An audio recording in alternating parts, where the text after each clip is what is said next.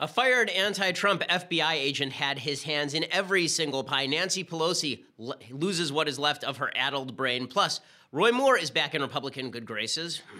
We'll talk about all of it. I'm Ben Shapiro. This is The Ben Shapiro Show.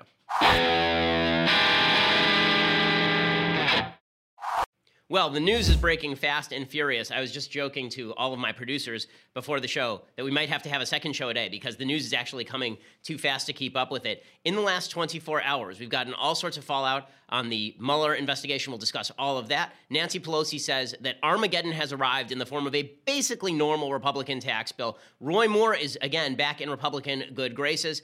And President Trump is making some pretty astonishing moves with regard to Jerusalem. So we will get to all of those things, I promise. First, I want to say thank you to our sponsors over at blinds.com. So this is part of your house that you really don't think about very much, right? You just go home, you go to sleep, you don't think about the fact that you've got a bunch of blinds that look like somebody was beat to death inside the blinds, strangled with the blinds, hanging from your windows. It makes your apartment look terrible. It makes your house look terrible. That's why you need to get new blinds. You need new window coverings. It actually makes your house look much better. It upgrades your house, the look of your house for just the right price. That's what blinds.com does. They make it really easy for you. If you're not sure what you want or even where to start with blinds.com, you get a free online design consultation. You send them pictures of your house. They send back custom recommendations from a professional for what will work with your color scheme, furniture, specific rooms. They'll even send you free samples to make sure that what you're looking at online looks exactly like what it looks like in the room itself. And this is the best part. If you accidentally mismeasure or you pick the wrong color, if you screw up, blinds.com makes it right even though it's your fault, which is pretty amazing. For a limited time, you get 20% off everything at blinds.com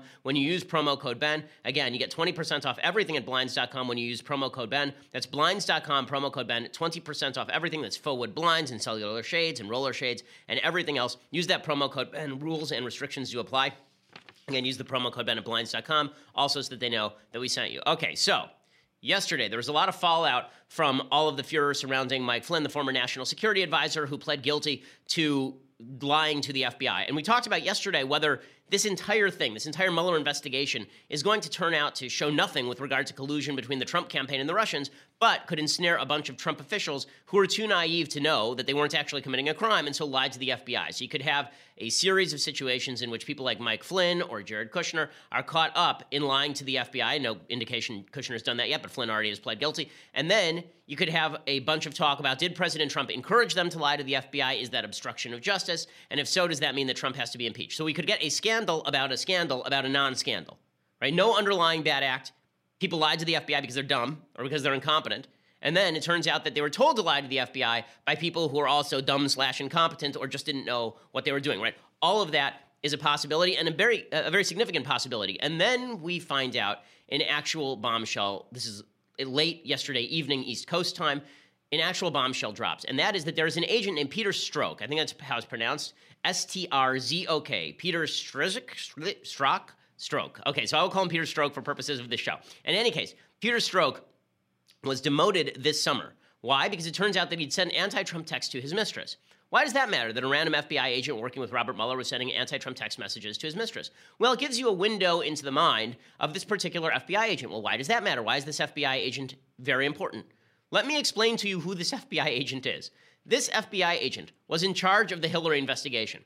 This FBI agent specifically changed the language in former FBI Director James Comey's statement about Hillary Clinton. Originally, they were supposed to say that she had actually involved herself in criminal negligence, essentially. And this guy was responsible, along with Comey, for changing the language to extremely careless which is a non criminal standard, right? You remember, we talked about this at the time that James Comey had changed the actual legal standard. The legal standard does not require intent to mistreat classified information. James Comey changed it to pretend that it required intent, and then he changed the language to avoid the fact that Hillary Clinton probably should have been prosecuted. Well, the guy who actually changed that language was Peter Strzok. Uh, Peter, Stro- uh, Peter Strzok. Okay, it was that guy. That guy actually changed the language, but not just that. Peter Strzok was also the fellow who interviewed two Hillary Clinton aides Huma Abedin and Cheryl Mills. It turns out that both Huma Abedin and Cheryl Mills likely, wait for it, lied to the FBI. Were either of them ever prosecuted? No, of course not. Neither of them were prosecuted. So Mike Flynn was prosecuted for lying to the FBI, but nothing from Cheryl Mills or Huma Abedin. And the guy who was in charge of those interviews was Peter Strzok, who was sending anti-text anti-Trump text messages to his mistress. But wait, there's more. It turns out that Peter Strzok was also the guy who, based on the Russian dossier, helped decide to launch the Russia collusion investigation in the first place on the FBI level. He signed off on the documents, this anti Trump guy. But wait, there's more. He's also the FBI agent who interviewed Mike Flynn. So he was the guy in the room with Mike Flynn, positioning himself so that Mike Flynn could lie to him. Now, does that excuse Mike Flynn for lying? No. But it is sort of suspicious. Like, I- am just wondering does the FBI have one agent? Like, is the only agent at the FBI? Now, listen, to be fair, it's possible he's a top ranking agent. He has his hands in a lot of pies. If he's near James Comey, James Comey's at the top of the food chain. But it is suspicious when career bureaucrats with actual extreme political biases are having this major an impact on presidential races, on transition teams, on presidential workings. The whole thing is, it, it, does stink a little bit. It stinks to say the least. This is leading the Wall Street Journal to call for Mueller to step down from his investigation. Uh, and here's what the Wall Street Journal says There's no justification for withholding all of this from Congress. So Congress had subpoenaed all this information from the Mueller team, and the Mueller team had basically stonewalled. The Wall Street Journal says there's no justification for withholding all of this from Congress which is also investigating Russian influence and has constitutional oversight authority. Justice and the FBI have continued to defy legal subpoenas for documents pertaining to both surveillance warrants and the infamous Steele dossier that was financed by the Clinton campaign and relied on anonymous Russian sources. While there's no evidence so far of Trump Russia collusion, House investigators have turned up enough material to suggest that anti Trump motives may have driven Mr. Comey's FBI investigation. Remember, the, the Steele dossier was brought to the FBI, and then for some reason, the FBI thought it was credible enough to actually pay Christopher Steele, the spy behind the Steele dossier, which had all of these allegations about Trump, some of which have already been debunked, the most wild of which have already been debunked. All of this reinforces our doubts, says the Journal editorial page, about Mr. Mueller's ability to conduct a fair and credible probe of the FBI's considerable part in the Russia Trump drama. Mr. Mueller ran the Bureau for 12 years and is fast friends with Mr. Comey, whose firing by Mr. Trump triggered his appointment as special counsel. The reluctance to cooperate with the congressional inquiry compounds doubts related to this clear conflict of interest. Now, let's be real here. The Wall Street Journal has been calling for Mueller to step down for at least a couple of months based on his relationship to Comey. I still think it would be a mistake for President Trump to fire Mueller at this point, especially given the fact that he now has a an ongoing excuse, like a constant and ongoing excuse to call into doubt any any any sort of conclusions reached by the Mueller team. Right now, he can say, "Well, it was all Peter Strzok, or it was James Comey, and these guys were very good friends with Robert Mueller, and they were all working for the same team together." Right? He's going to be able to say to his base, no matter what, that this is unfair. Right? His base already believes this is unfair. The question is whether, if he fires him, it looks like obstruction of justice. Now, as far as whether it is technical obstruction of justice, the answer is no. He's able to fire the special counsel whenever he wants. What he can't do is tell the special counsel how to conduct the investigation. He can't tell him, I want you to find this conclusion. He also can't destroy documents to prevent the special counsel from finding them. So obstruction of justice is possible, but if he were to fire Mueller, that would not be obstruction of justice. If he were to, if he, his firing of James Comey, no matter what the reason, was not obstruction of justice because that is within his constitutional purview. This was the point that Alan Dershowitz, one of my professors over at Harvard Law School, was making. Got a lot of he got a lot of flack for it. But here's what Dershowitz was saying on national TV about the president obstructing justice. Professor, is she right? Do you see a case for obstruction building? No, I don't. And I think if Congress ever to, were to charge him with obstruction of justice for exercising his constitutional authority under Article 2, we'd have a constitutional crisis. You cannot charge a president with obstruction of justice for exercising his constitutional power to fire Comey and his constitutional authority to tell the Justice Department who to investigate, who not to investigate. That's what Thomas Jefferson did. That's what Lincoln did. That's what Roosevelt did. We have precedents that clearly establish that when George Bush, the first, pardon Caspar Weinberger in order to end the investigation that would have led to him. Nobody suggested obstruction of justice. Okay, all of this is right what Dershowitz is saying. Now, the left took this out of context to say that this means the president can never obstruct justice. In fact, Trump's own lawyer, John Dowd, who is not a competent lawyer from what I can see, he came out and said the president can never obstruct justice. That's not true. The president can obstruct justice. Obstruction of justice charges were part of the impeachment proceedings that would have proceeded against Richard Nixon. They were part of the impeachment proceedings against Bill Clinton. You can obstruct justice. The way you obstruct justice is by destroying documents, as I said, or by instructing a special counsel that they need to reach a certain conclusion, telling them what conclusion to reach. But what is true is that nothing Trump has done thus far actually looks like obstruction of justice. Firing Mike Flynn is not obstruction of justice. Firing James Comey is not obstruction, obstruction of justice. If he fired Mueller tomorrow, that would not actually be obstruction of justice. And again, all of this is starting to cut in Trump's favor because the fact is that people now see the FBI as inherently biased. You know, when, when Trump first started this crusade against the FBI, I was skeptical. You can go back and listen to the shows. I was highly skeptical. I said, this looks a lot like the president covering his own ass because he's in some sort of trouble here. And I have no evidence that the FBI is out to get him, particularly because James Comey may have won him the election in the last week of the election with that letter that basically reopened the Hillary investigation, which uh, in an election that close could have swung those 100,000 votes in the three states that Trump needed in order to win with all of that said, it is now clear that bureaucrats inside the FBI and their political biases do make a difference. They do make a difference. And that's why full transparency is necessary. Now, in Mueller's defense, I want to be fair here. Okay, in Mueller's defense, Mueller did fire Peter Strzokowski, Peter Strzok. He did fire him, right? He did demote him when he found out about this. The problem is he didn't tell Congress about it. So it looks like he was trying to split the baby. He was trying to minimize the impact of bias on his investigation, but he also didn't want the public to know about the level of bias that was implicit in the FBI's conduct, uh, conducting of the Hillary investigation as well as the Trump Russia investigation, right? So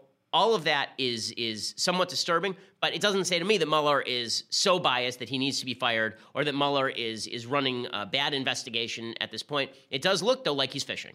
That's what it looks like to me. It looks like Mueller is fishing, and this is all the things he's bringing now are very far flung from the original charges. Remember, what Democrats were saying is that what originally happened here is that Donald Trump and the Trump campaign colluded with Russia. So far, there is zero evidence of that actual collusion that has been brought.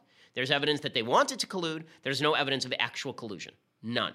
Okay, so that means that the Democrats are not getting what they want at this point, and they're getting frustrated, and so they're looking for obstruction to to kind of get them out of this. And I'm not sure that's going to happen. Okay, well, in other news, Nancy Pelosi uh, is is going fully insane. The Democrats are going fully insane over this tax bill. This this new tax bill is out, and we are going to see a final version of it. they're now going to go to conference committee. The House passed a version, the Senate passed a version. There are pretty significant differences. The most significant difference is that the Senate version has repeal of the individual mandate, which is a very good thing. It says that you are no longer bound to buy health insurance. It's bad in the sense that what it's going to do is drive up insurance premiums in the individual market because the, the individual mandate was meant to force people like me, young, healthy people, to buy insurance for ourselves at very high prices in order to subsidize all the sick people who also want to buy individual insurance for themselves. If I don't buy, the prices rise on the sick people. The federal government is filling in that gap. So the federal government is actually subsidizing the health care for poor and and uh, ill people at a higher level than they were before the removal of the individual mandate. That said, it's a very big move to get rid of the individual mandate in the Senate bill. That does not exist actually in the House bill. That said, we're about to go to conference committee on it. Uh, they've, they've picked the people for the conference committee. This thing is going to pass the House. It is going to pass the Senate. There will be a tax reform bill, which is a major accomplishment for the Trump administration, and the Democrats are going completely nuts over it. Before I tell you how Nancy Pelosi has utterly lost her mind, I mean, completely and utterly lost what was left of her already addled brain, first, I want to say thank you to our sponsors over at MVMT Watches. So, MVMT Watches was founded on the belief that style should not break the bank. All of their styles are minimalist. I own two MVMT watches. I bought one for my wife as well. Even though they're an advertiser, I actually spent my own money to get an MVMT watch for my wife. She loves it. That's because they're amazing looking watches. How good looking are they? Because they look like this, right? This looks like a $400 watch. This was not a $400 watch. All of their watches look great. And as I say, they're incredibly durable. Last time around, I said that my son bashes the watch about, and the watch is totally fine. Not only does he bash it about, he loves it so much that he stuffed it in his car seat. I couldn't find it for a week. I was heartbroken. We found it there. This is the second MVMT watch he has stolen and stuck in his car seat. So that gives you two pieces of information. Everyone loves MVMT watches, and my son is an incipient criminal. All of that said, MVMT watches make a fantastic Christmas gift, a great Hanukkah gift. You can skip the crowds. You don't have to stand in crazy lines at the mall, and you get an inexpensive watch that looks like an expensive watch. It is just fantastic. They start at 95 bucks at a department store, four to 500 bucks. They've cut out the middleman. That's how they can do this. Over 1 million watches sold in over 160 countries. MVMT is making gift giving easy right now. So go to mvmt.com slash Shapiro and you can get any watch plus a free strap, all placed in an elegant gift box, ready to give, and shipping is free. And if you don't like it, returns are free too, but I promise you, once you see it, it looks even better in person than it does online. They all have really clean designs. MVMT.com slash Shapiro. That's MVMT.com slash Shapiro. And when you use that slash Shapiro, again, you buy any watch and you get a free strap all placed in a really nice gift box. Makes a really easy gift and, and relieves you of the duty of having to actually think about it or spend tons of money doing it. They're great. MVMT.com slash Shapiro. Go check it out. Let them know that we sent you. Okay, so here is Nancy Pelosi. The Botox, as I say, has seeped into her prefrontal cortex. And here she is explaining that we actually have reached Armageddon, like Bruce Willis, Ben Affleck, Liv Tyler, full Armageddon. Here we go. No, it is the end of the world. This health care, the debate on health care is life death. This is Armageddon. Uh, this is a very big deal because you know why? There's really a very hard way to come back from this. They take us further, more deeply into debt. What can you do but raise taxes? They contend that their a gift uh, to corporate America of a trillion and a half dollars could be up to a trillion and a half dollars will be paid for by the growth it creates. And even their own people say, nonsense, not true. Okay, it's Armageddon. I love when Democrats talk about deficit spending. Okay, as though, oh, we'll have to raise taxes. Like Democrats care. Walter Mondale in 1984 openly campaigned on raising taxes. Barack Obama wanted to raise taxes. Democrats always want to raise taxes. They love taxes. Okay, they, they should be overjoyed that deficit is being blown out because now they can make an argument for raising taxes. They never want to cut spending.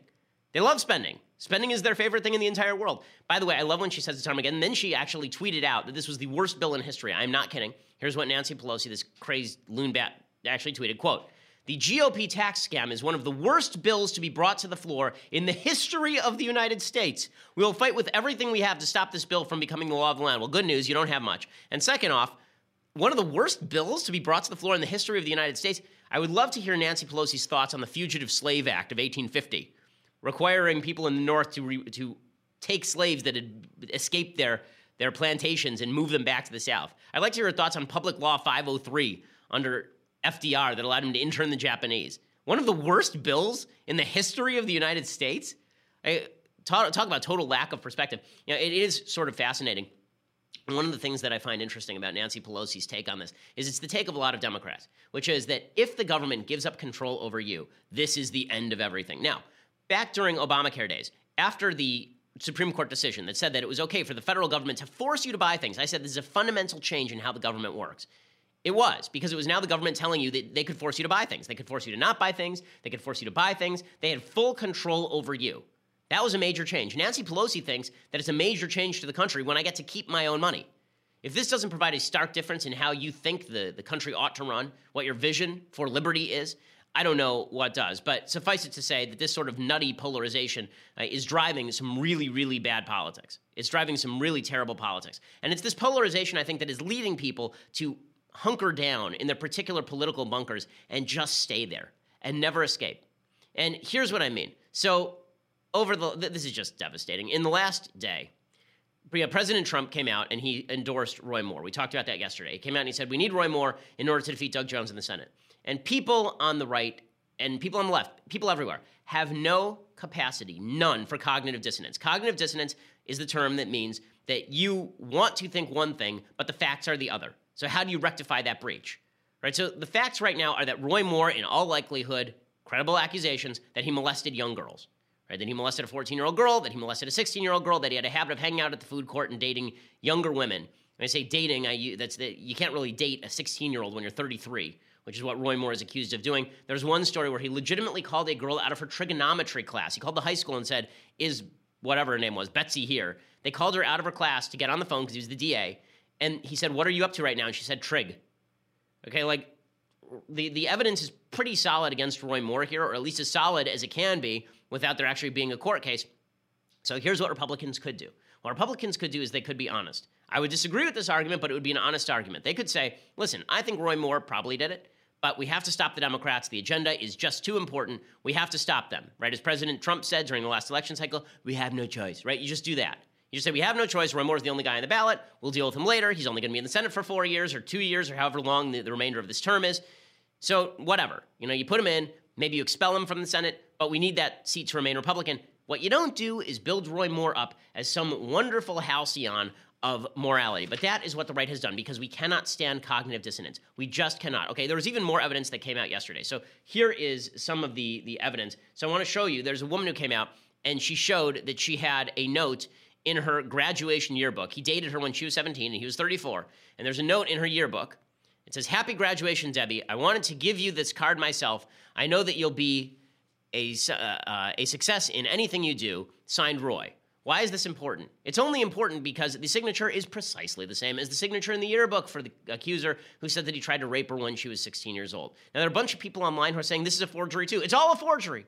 Everything's a forgery. Okay, if you believe that, I have a bridge in Brooklyn to sell you. And you, uh, I have a hard time believing that you think that Al Franken is guilty or Harvey Weinstein is guilty or Bill Clinton is guilty of Juanita Broaddrick. There's more evidence about Roy Moore here than there was about Juanita Broaddrick. And all the right believes Juanita Broaddrick, and most of the right does not believe the accusers in the Roy Moore case. That's because people cannot stand cognitive dissonance. And now the RNC has jumped in. So this was totally unnecessary. Roy Moore was probably going to win anyway.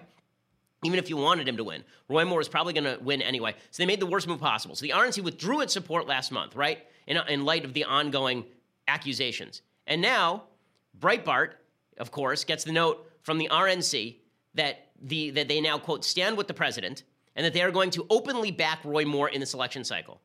And as you say, the president apparently called up Roy Moore's office and he said, Go get him, Roy. I only hope that he specified who the um was in that sentence because otherwise that's super awkward. Go get him is not something you want to say to a prospective child molester. In any case, the RNC came out, and now they are saying that they are backing Trump's decision to endorse Moore. They're not the only ones. Uh, Orrin Hatch came out. He said Trump had no choice but to support Moore. Now, if you want to make the case, again, that you have to support him to stop the Democrats because of the polarization, because Nancy Pelosi is a kook, because the Democrats have gone so far off the road that we just have to oppose them no matter what. If that's the case you want to make, then make that case. Okay, have the courage of your convictions and just say, yeah, the guy's guilty. I don't care. The Democrats are just as bad. Fine. Voila. Right? Just do that. Do that. Be honest. But that's not what people are doing. People are finding ways to loop themselves in pretzels to pretend that Roy Moore is actually an indicator of how great evangelical Christians are. He should be a, he, he's the new Jesus and the Pilates out there are trying to are trying to crucify him. It's just insane. It's just insane. And if anybody says differently, then they're raked over the coals. So Mitt Romney blasts Moore, right? Mitt Romney comes out with this tweet. He tweets, Roy Moore in the US Senate would be a stain on the GOP and on the nation. I agree. I agree because I have a thing called long term interests. I don't think it's good for the long term interests of the Republican Party to have an accused, credibly accused child molester sitting in the United States Senate being used as a club to beat every Republican into submission. You think Trump was a club used to beat Republicans into submission in 2016? Okay, wait till they actually have a credibly accused child molester in the United States Senate, and you're a guy who's running for a contested seat in a contested purple state, like Virginia or Ohio or Florida, and suddenly they ask you, do you think Roy Moore should sit in the Senate? No matter how you answer, it's in a campaign ad. So here's what Romney tweeted. Said, Leigh who is the woman who said that he attempted to sexually molest her when she was 14, and other victims are courageous heroes. No vote, no majority is worth losing our honor, our integrity. Now, that last sentence is the one that you might want to argue with, right? No vote, no majority is worth losing our honor, our integrity. As I say before, I had a long conversation with my friend David Limbaugh the other day. He takes the opposite side of this argument from me on Roy Moore. And what he says is that's not true, right? There are majorities, there are votes that we have to lose our honor for, right? If, if, it, if it requires us to side with a bad guy in order to prevent a million abortions from occurring a year, then maybe you side with the bad guy. Now, I don't think that's the case with Roy Moore. I don't think Roy Moore, like, I, I still have not heard the credible case that Roy Moore is going to be the vote that eliminates Roe v. Wade. I, I really have not heard the, the case, a specific case, that Roy Moore is going to be the, the deciding vote on the Supreme Court, right? They still have 51 votes in the United States Senate and it's likely they'll pick up a couple of more here. But if you want to make that case, make that case, right? That, that's the sentence to argue with. No vote, no majority is worth losing our honor, our integrity. But people are getting upset about this. They're saying there's no loss of honor or integrity to, to backing a child molester. So Roy Moore responded in exactly kind. I'll, I'll, show you Roy Moore's response to this in just a second. But first, I want to say thank you to our advertisers over at Realty Shares. So if you're looking to invest, right, if you're somebody who wants to build your portfolio and you don't really know how, but you know that a lot of people make money in real estate, then Realty Shares may be for you. It's not an offering of securities. Private investments are highly illiquid and risky, are not suitable for all investors. Past performance is not indicative of future results. Securities offered to accredited investors through North Capital Private Securities, member FINRA, SIPC. So realtyshares.com has demolished the walls between you and real estate investing. You don't need millions of dollars or even hundreds of thousands of dollars or even tens of thousands of dollars. You can invest fractionally in vetted assets. So hundreds of people invest fractionally. You reduce the cost of an initial investment. You take $5,000 and you can invest uh, along with a bunch of other people in particular projects that Realty Shares has vetted. If you make $200,000 a year, you may qualify. You can find out today at realtyshares.com slash Ben. It's free to sign up, browse investments. You set up, takes just a few minutes, and then you can manage and invest straight from your phone or computer through their simple, secure online process. All it takes is five grand to make an investment. There are no hidden fees. Close to 100,000 investors are using Realty Shares, with over 60 million in principal returned to investors. Right now, Realty Shares has a special offer just for our listeners. If you go today to realtyshares.com slash Ben, that's R-E-A-L-T-Y shares.com slash Ben, you get $100 for your first investment. So it's not it's not 5000 bucks, it's 4900 bucks. Realtyshares.com slash Ben. Use the slash Ben to get the $100 discount and get involved in investing, folks, because the fact is that if you think Social Security is going to be there for you, it ain't, particularly if you're near my age. No, all that money's gone. Okay, forget about it. If you actually want to be wealthy and independently uh, independently oriented, then you need to actually invest your cash. So go to realtyshares.com/ben. Okay, so here's how Roy Moore responded to Mitt Romney, and I, I do get the feeling there are a number of Republicans who, whenever you say a thing like "you are compromising your morality to support a child molester," they can't stand the cognitive dissonance. They can't say, "You know what? You're right. It is a compromise of my morality," but you would also be making a compromise of your morality to sacrifice a Senate seat to a guy who supports abortion till birth right? And then we can decide who's compromising their morality more and what the costs and benefits are. And that's an honest conversation. That's a conversation we could have when we both acknowledge that morality is being compromised. But people on the on the Judge Roy Moore side refuse to acknowledge this compromise in morality. So Moore writes back either Mitt Romney has lost his courage or he doesn't care about truth anymore. Sad day. Has lost his courage, doesn't care about truth. Judge Roy Moore changed his story again this morning. Again. He came out and he now says he doesn't know any of the accusers. He admitted before he knew some of the accusers. Then one of the accusers came forward and said, "Well, by the way, here's a note in my in my graduation book from Roy Moore." He says, "Well, I don't know her. I guess it's a forgery." And then he says, "America's reawakening was led by real Donald Trump, not you, Mitt. Hashtag defeat the elite. Hashtag drain the swamp." Now, I love this appeal to to Trump, right? The appeal to Trump is the idea that you have to embrace all that is bad about Donald Trump in order to embrace the policies of Donald Trump, or to embrace the fact that there are Republicans who are willing to fight back. I've always said that I like that Trump is willing to punch back. My problem is that sometimes he punches a baby, right? That's always been my problem with Trump. Sometimes he punches the bad guys, and sometimes he punches a puppy. You just don't know which it's going to be. But the idea that Mitt Romney stands up and says, let's not vote for a child molester, and Roy Moore goes, well, you're irrelevant because Trump. If I were Trump, I'd be insulted by this. If I were Trump, I would, really, I would be. I mean, I don't think Trump would be because I think Trump likes praise, but the idea that America's reawakening was led by Trump, not you, Mitt, and that that reawakening means vote for the child molester, even if you make the case that Trump did something Mitt didn't, which I agree, okay, Trump, again, punched back, Mitt did not. I fully agree with that. But the idea that that means vote for the, the alleged child molester, that's, that's dicey stuff at best. And again, the, the defenses that are being just trotted out here by the, by the Moore campaign are, uh, shall we say, garbage. Uh, here is, the, the, to put it mildly, here's a Roy Moore spokesperson. Uh, she was on CNN this morning with Poppy Harlow. Uh, this was her name is Jane Porter. This was one of the worst interviews I have ever seen on national television, and that's saying a lot. I've been here for the last year and a half. Okay, this was just wow. Okay, play it. Poppy, we need to make it clear that there's a group of non accusers that have not accused the judge of any sexual misconduct or anything illegal. But when we're talking about Leigh Corfman, even her own mother said that her report to the Washington Post that her life spiraled out of, out of control after this alleged incident. Mm-hmm. Well, actually, the court records say differently. Okay, so she starts doubting all the accusers. She also said here that they're basically criminals. The accusers are criminals. Not the guy accused of molesting children. The accusers are criminals. The best part of this was she, she let off the interview, and uh, Poppy Harlow is pregnant. And so she said, Congratulations on your pregnancy. If Doug Jones had his way, he'd abort your baby. She really let off the interview that way. Here it is. Thank you. The pres- and by the way, congratulations on your, your unborn child. Uh, that's, the, that's the reason why I came down as a volunteer to speak for Judge mm. Roy Moore, because he'll stand for the rights of babies like yours in the womb, uh, where his opponent will uh, support killing them up until the moment of birth. Janet, thank you for being with us, and I appreciate the congratulations. well, boom, right out the gate there. I mean, that's a hell of a pro life argument. Holy crap. So, I mean, th- but this is the argument that's being laid out, right? Again, notice the cognitive dissonance. You like Judge Moore's position on life. I also like Judge Moore's position on life. You don't like Judge Moore taking a sexual position on 14 year old girls. But you can't square those two things. So what you end up doing is you end up going into whatever this lady's name is, Jane Porterland, and you end up saying crazy things. So, so now I, am I'm, I'm watching this in li- online in real time, and again, you know, I, I, I see it happen on a regular basis, and it drives me up it drives me up a freaking wall. Okay, drives me crazy. I'll host other other shows, and we're calling there possible, and the entire board of calls will be, "You're getting Moore wrong. Moore's totally innocent." I want to see the evidence that more like, what's your evidence? Lay it out.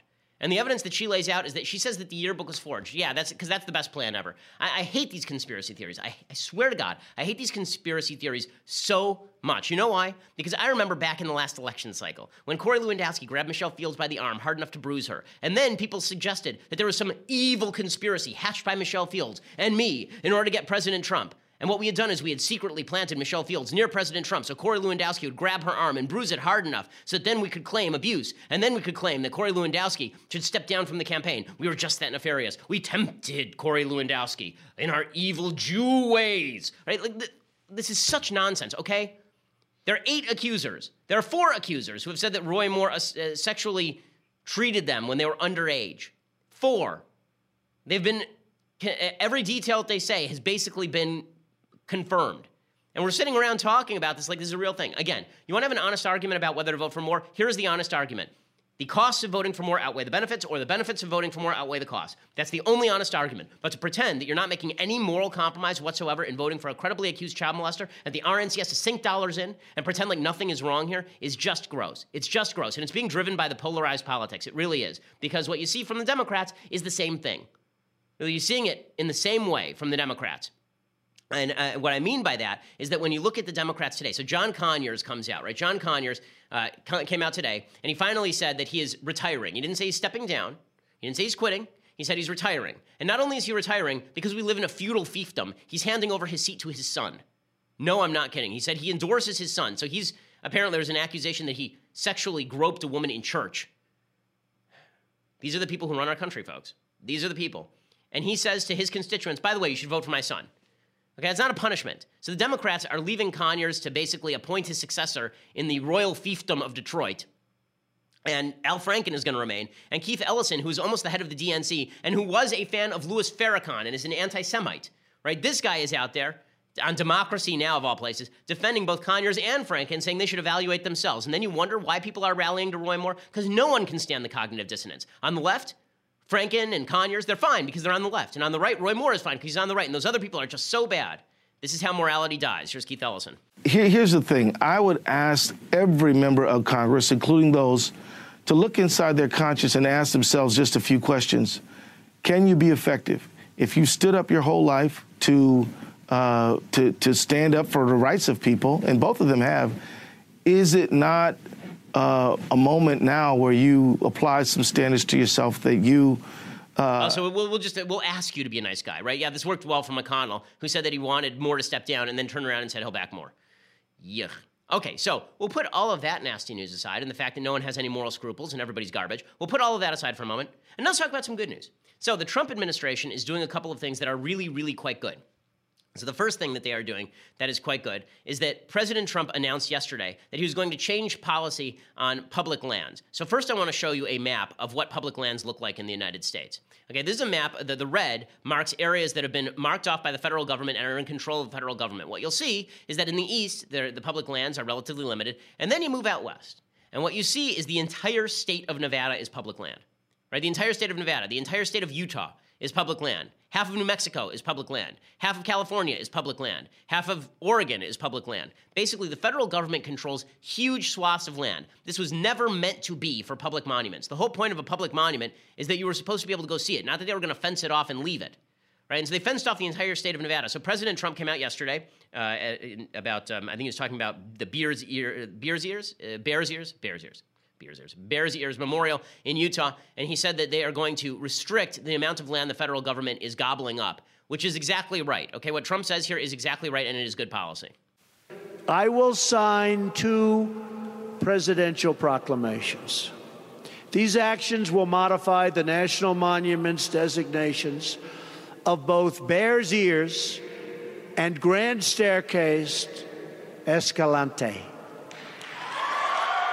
As many of you know, past administrations have severely abused the purpose, spirit, and intent of a century old law known as the Antiquities Act. Okay, and he's totally this right about this. Okay, so what Trump is doing here is totally necessary. Now, the left will say, oh, he's opening all this up to exploration and drilling and mining. Ooh. Again, look at that map again, and what you will see is that the federal government does. If you think they need that much land in order to prevent mining, then you are out of your mind. Okay, the federal government under President Obama particularly did all of these land grabs. It's one of the reasons why you had all of these, these conflicts with local ranchers and farmers who want to graze their cattle, and there's some tortoise that the federal government wants to protect by restricting the entire state. There's a lot of the conflicts with the Bundy family in Nevada, for example the, the fact is that all of this land, a huge portion of this land, should be privatized. Uh, it should not be left in public hands. This was not the purpose of the federal government protecting antiquities. Okay, so that's good piece of news number one. B- good piece of news number two is a really huge piece of news, and that is it appears that the Trump administration is going to move the embassy in Israel to Jerusalem. Which is great, okay? This is obvious. Jerusalem has been and will be the eternal capital of the Jewish people and the state of Israel. The idea that it was not that it was tel aviv which is a secular city that was founded in like the 1920s the idea that that is the capital of israel is asinine. It has never been the, the capital of israel. Jerusalem has always been the capital of israel. Trump is doing the right thing. Now you have the terrorist regimes the, the palestinian terrorist regimes who have been voted for. Literally the only people that palestinians have ever voted for are all terrorists. I mean there haven't been that many votes but every group they've ever voted for is a terrorist group. Islamic jihad the Palestinian Authority, Fatah, which is the military wing of the Palestinian Authority, Hamas, which runs the Gaza Strip, they're now saying, oh, well, if you do that, we'll commit terrorist attacks. Yeah, what else is new? It's a day ending in Y. Of course, you're going to commit terrorist attacks. This is what you do. If the United States does not want those terrorist attacks to occur, they should do two things. One, they should move the embassy to Jerusalem, and they should say, listen, this is now the starting basis for negotiations. It's up to Israel how they want to negotiate with this, but this is their capital. So stop with these fantasies that we're going to push Israel to hand over its capital. Not going to happen. Once that fantasy is off the table, a lot of the terrorism simply goes away, really, because all of the, terrorism is driven by hope, not by fear.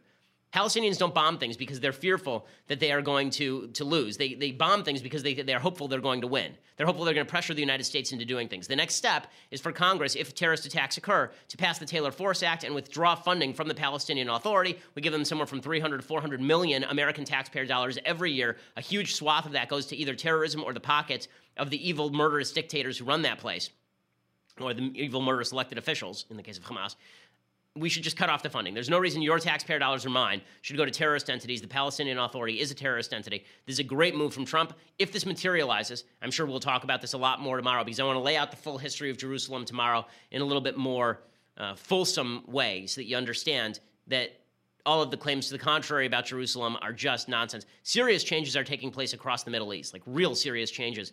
In part, unintended consequences of bad Obama policy. The Saudis are now working openly with the Israelis. They're talking about how they might stop supporting the Palestinians. Major changes taking place, and the Trump administration taking a leadership role in that. So that is actually good stuff. Okay, so now I want to move over to things I like and things I hate. So we have time for that. But first, you're going to have to subscribe. For $9.99 a month, you can get a subscription to the Daily Wire. Yes, you. I'm talking about you, my friend. You can have a subscription to the Daily Wire for $9.99 a month. That means you get the rest of this show live on video. It means that you get the rest of the Michael Knowles show live on video. It means you get the rest of the Andrew Klavan show live on video. It means that we have something called The Conversation. Our fourth episode of The Conversation is coming up Tuesday, December 12th, 5 p.m. Eastern, 2 p.m. Pacific, featuring your favorite, me. Subscribe today to be a part of the conversation and ask me questions, which I will alternatively mock or answer. And I'll, I'll, I'll answer you even if I mock you, maybe. Uh, but I'll answer those questions only if you are a subscriber. The conversation streams live on Daily Wire Facebook page, Daily Wire YouTube channel. It's free for everyone to watch, but again, only subscribers can ask the questions. So to do that, you just log into our website at dailywire.com. You head over to the conversation page to watch the live stream, after that, you type into the Daily Wire chat box, and I answer questions as they come in for an entire hour. So ask the questions that have been burning a hole in your pocket. Subscribe to get your questions answered by me December 12th, 5 p.m. Eastern, 2 p.m. Pacific. Join the conversation. If you want all of those glories, plus this, the very greatest in all beverage vessels, the leftist tears hot or cold tumbler, all you have to do is go over to dailywire.com and get an annual subscription, $99 a year. So it's less expensive than your monthly subscription. Plus, you get all the aforementioned wonders if you just want to listen later, go to iTunes, SoundCloud, YouTube, subscribe, leave us a review. We always appreciate it. Largest, fastest growing conservative podcast in the nation are we.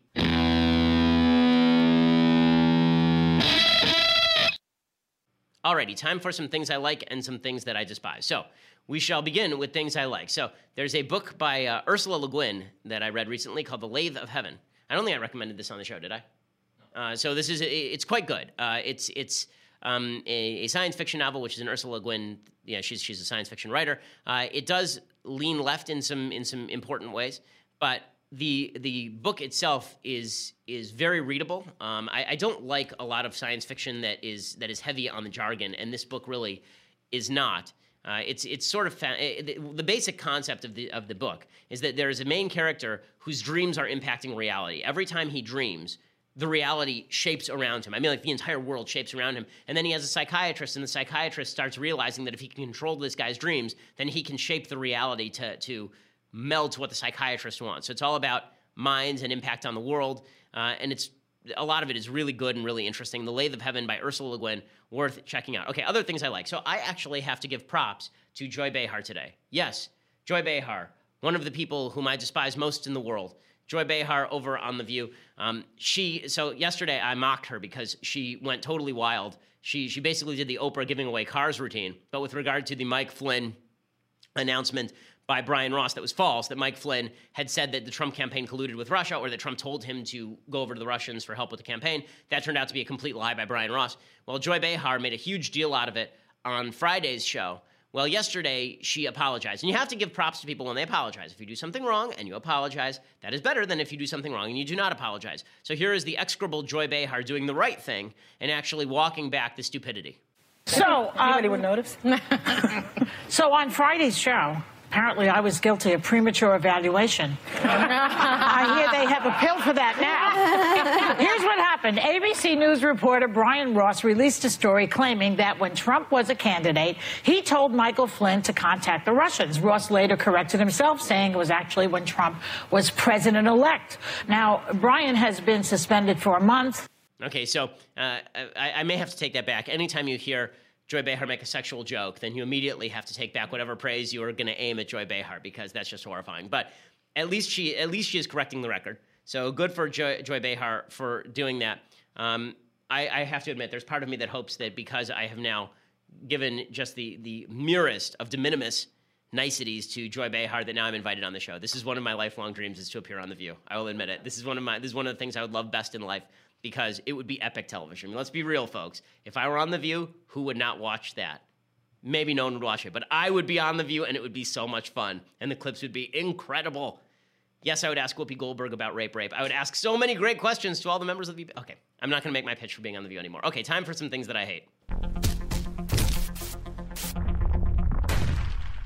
So, as I mentioned yesterday, today in the Supreme Court, there was a big hearing over what they call the Masterpiece Cake Shop case. The Masterpiece Cake Shop case is basically a gay couple went into the, the cake shop of a religious Christian. The religious Christian said, Sure, I'll give you a cake for your gay wedding, but I'm not going to put a cake topper with two dudes on top of it, nor am I going to put any messaging about congratulations to Bob and Steve Rue on their wedding, because that's not in line with my religious feelings. He also refuses to do the same thing for divorce parties. He refuses to do the same thing for um, for other th- for anti-gay messages. If you go in there and you want to put on your cake, "I hate gay people," he won't do that either. So this guy has you know his own standards for where he will exercise his free speech rights and how he will use his business skills. And the gay couple decided that they were going to target this guy because this was taking place in Colorado. Okay, the idea that there are no bakeries in Colorado that will cater to gay people is fully crazy. Okay, of course, first of all, it's hard to find a cake shop across the United States that is not staffed by gay people. He found the only cake shop in the United States that is that is staffed by a religious Christian. And then they set this up.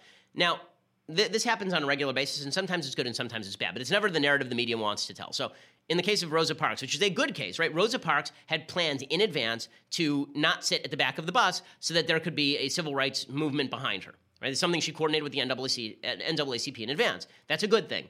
This was also coordinated in advance. Here is the gay couple, the vindictive, vitriolic, nasty gay couple who decided that it was absolutely necessary to force this Christian baker to violate his own religious beliefs so they could have a cake topper that made them feel better about themselves.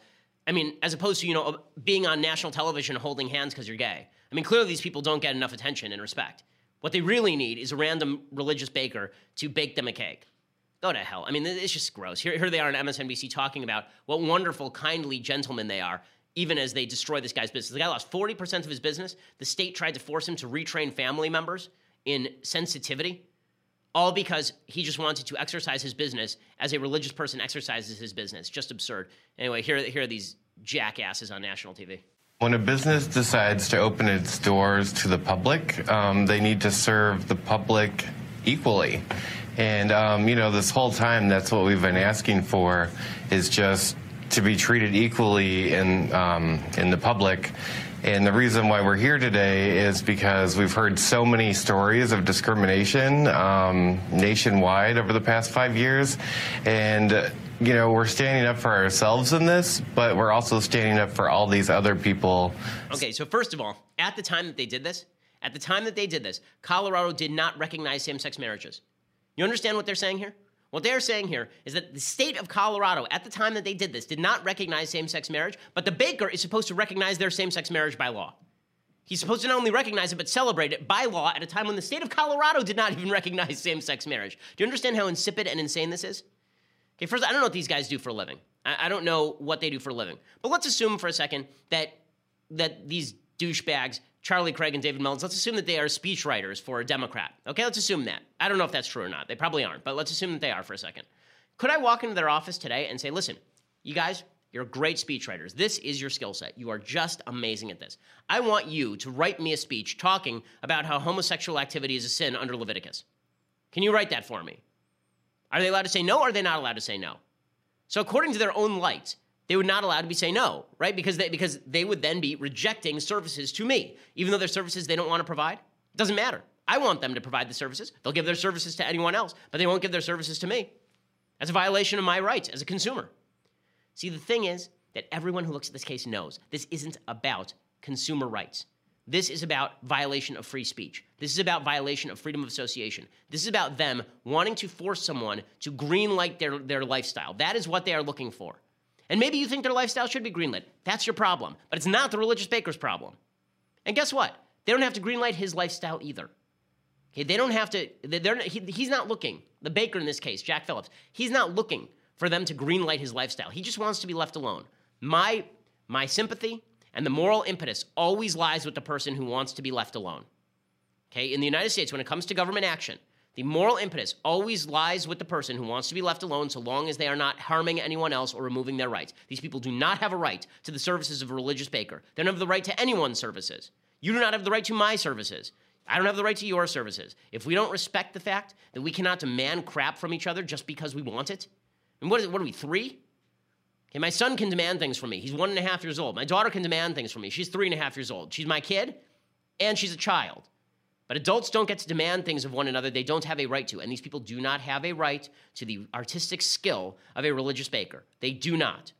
Okay, time for a brief deconstructing the culture. So, uh, I'm not sure that we actually grabbed the trailer for this, um, but there's a new movie coming out called The Post. Uh, this, this movie uh, looks absolutely insufferable. Uh, it is with Meryl Streep and Tom Hanks, so it's got the greatest of the great actors. By the way, I'm unpopular in my opinion here, just like most of my opinions, but Meryl Streep and Tom Hanks, I believe, are both wildly overrated as uh, as actors. Uh, I think Meryl Streep is mechanical. The, the famous quote, I think from I think it's from Katharine Hepburn about Meryl Streep is the problem with Meryl Streep is you can always see the gears turning, and that's right. It's like she's she's technically perfect, but you never feel it. It's like, oh, that's how a human should cry. But it's never like, oh my god, I feel so bad for that person. That person's crying. It's always like, oh, that's pretty good crying right there by Meryl Streep. Boom. And Tom Hanks has not been good since Big. Sorry to break it to you, Tom Hanks is a better comic actor than he is a dramatic actor. Uh, Tom Hanks in Castaway is one of the best comic performances of all time. If you ever want to have fun, do comic bits on Castaway, which is a hilarious movie. I don't know why everybody sees that as like a dramatic, sad movie. I think it's really funny. I mean, it's a guy living alone on an island talking to a volleyball. It's really freaking funny. So that's it. So in any case, this this movie is uh, is really it's going to be insufferable. It's basically about how the Washington Post, the Washington Post is just the, they're the most heroic people. Now, you know, we already had this movie about about the Boston Globe with regard to taking on the Catholic Church and sexual abuse. I like Spotlight. I recommended it on the show. I thought it was a good movie. But this idea that the Washington Post, they were in danger, the Was- they were going to be jailed. The founder of the Washington Post was going to be jailed. Here's the description a cover up that spanned four U.S. presidents pushed the country's first female newspaper publisher and a hard driving editor to join an unprecedented battle between journalist and government. Okay, like, do we need any more self congratulatory tomes from Hollywood? Do we need them? uh, Like, the journalists celebrate Hollywood, Hollywood celebrates the journalists, blah, blah, blah. I haven't seen the movie yet, so I'm not going to critique the historical veracity of it. All I will say is that there are two types of bias in Hollywood and the media. One is bias with regard to the material that they that they portray, right? Actual lies that they tell, they tell on screen. And the second is selection bias. And the second is the selection bias. What do they choose to cover? Where do they choose to put Tom Hanks and Meryl Streep? Do they choose to do a movie about Whittaker Chambers? No, they would never do a movie about Whittaker Chambers, right? That's one of the great stories, by the way, in American history that a movie has never been made about. An American newspaper editor, right, Time magazine editor Whittaker Chambers, testifies that a member of the U.S. government, a high-ranking member of the U.S. government at the U.S. Department of State, helping, uh, who was partially responsible for the garbage Yalta agreement between Franklin Delano Roosevelt and Stalin and Churchill, that that that that guy Alger Hiss was actually a Soviet spy. And it turns out not only was he a Soviet spy, but Whittaker Chambers actually got microfilm that was supposed to be passed to Alger Hiss. He had to hide it in a pumpkin patch. Like, that's an amazing story. Has that ever been on film? No. But we get yet another story about how democracy dies in darkness and yada yada, and the media are so great. Yeah, So this selection bias is irritating. This is one of these movies that is that is definitely aimed at Oscar bait. I hate Oscar bait. So some of the other movies that are Oscar bait this year, uh, there's the Armie Hammer flick about uh, about homosexuality and some 26 year old guy sleeping with a 17 year old boy, which I guess is wonderful. That's winning the LA Film Choice Award. Uh, I always, uh, I, was going to last year. I'm, I'm not sure I did. I, I did. I will do this year the intersectional Oscars, and I'll predict Oscar outcome by intersectionality, right? By which film and which performance is the most intersectional. It's pretty pretty accurate most of the time. Like you could have called Moonlight last year. That one was a pretty easy call. I feel like the Post is going to lose out to something that something about victimized black people or victimized gay people. That's usually the way that it works in Hollywood, unless they're on a rotating system, in which case it might be the journalists again. Okay, well, we'll be back here tomorrow and we'll talk about whether this big move on Jerusalem happens or whether it does not and what that means. I'm Ben Shapiro. This is The Ben Shapiro Show. The Ben Shapiro Show is produced by Mathis Glover, executive producer Jeremy Boring, senior producer Jonathan Hay. Our technical producer is Austin Stevens, edited by Alex Zingaro. Audio is mixed by Mike Coromina. Hair and makeup is by Jesua Olvera. The Ben Shapiro Show is a Daily Wire Forward Publishing production. Copyright Forward Publishing 2017. We'll get to more on this in just one second. First, Pure Talk believes in American values, and that free should mean, you know, like free. So when you switch to Pure Talk today, you'll get a free Samsung 5G smartphone. There's no four line requirement, no activation fee, just a free Samsung that's built to last with a rugged screen, quick charging battery, and top tier data security. Qualifying plans start at just 35 bucks a month for unlimited talk, text, 15 gigs of data, and a mobile hotspot.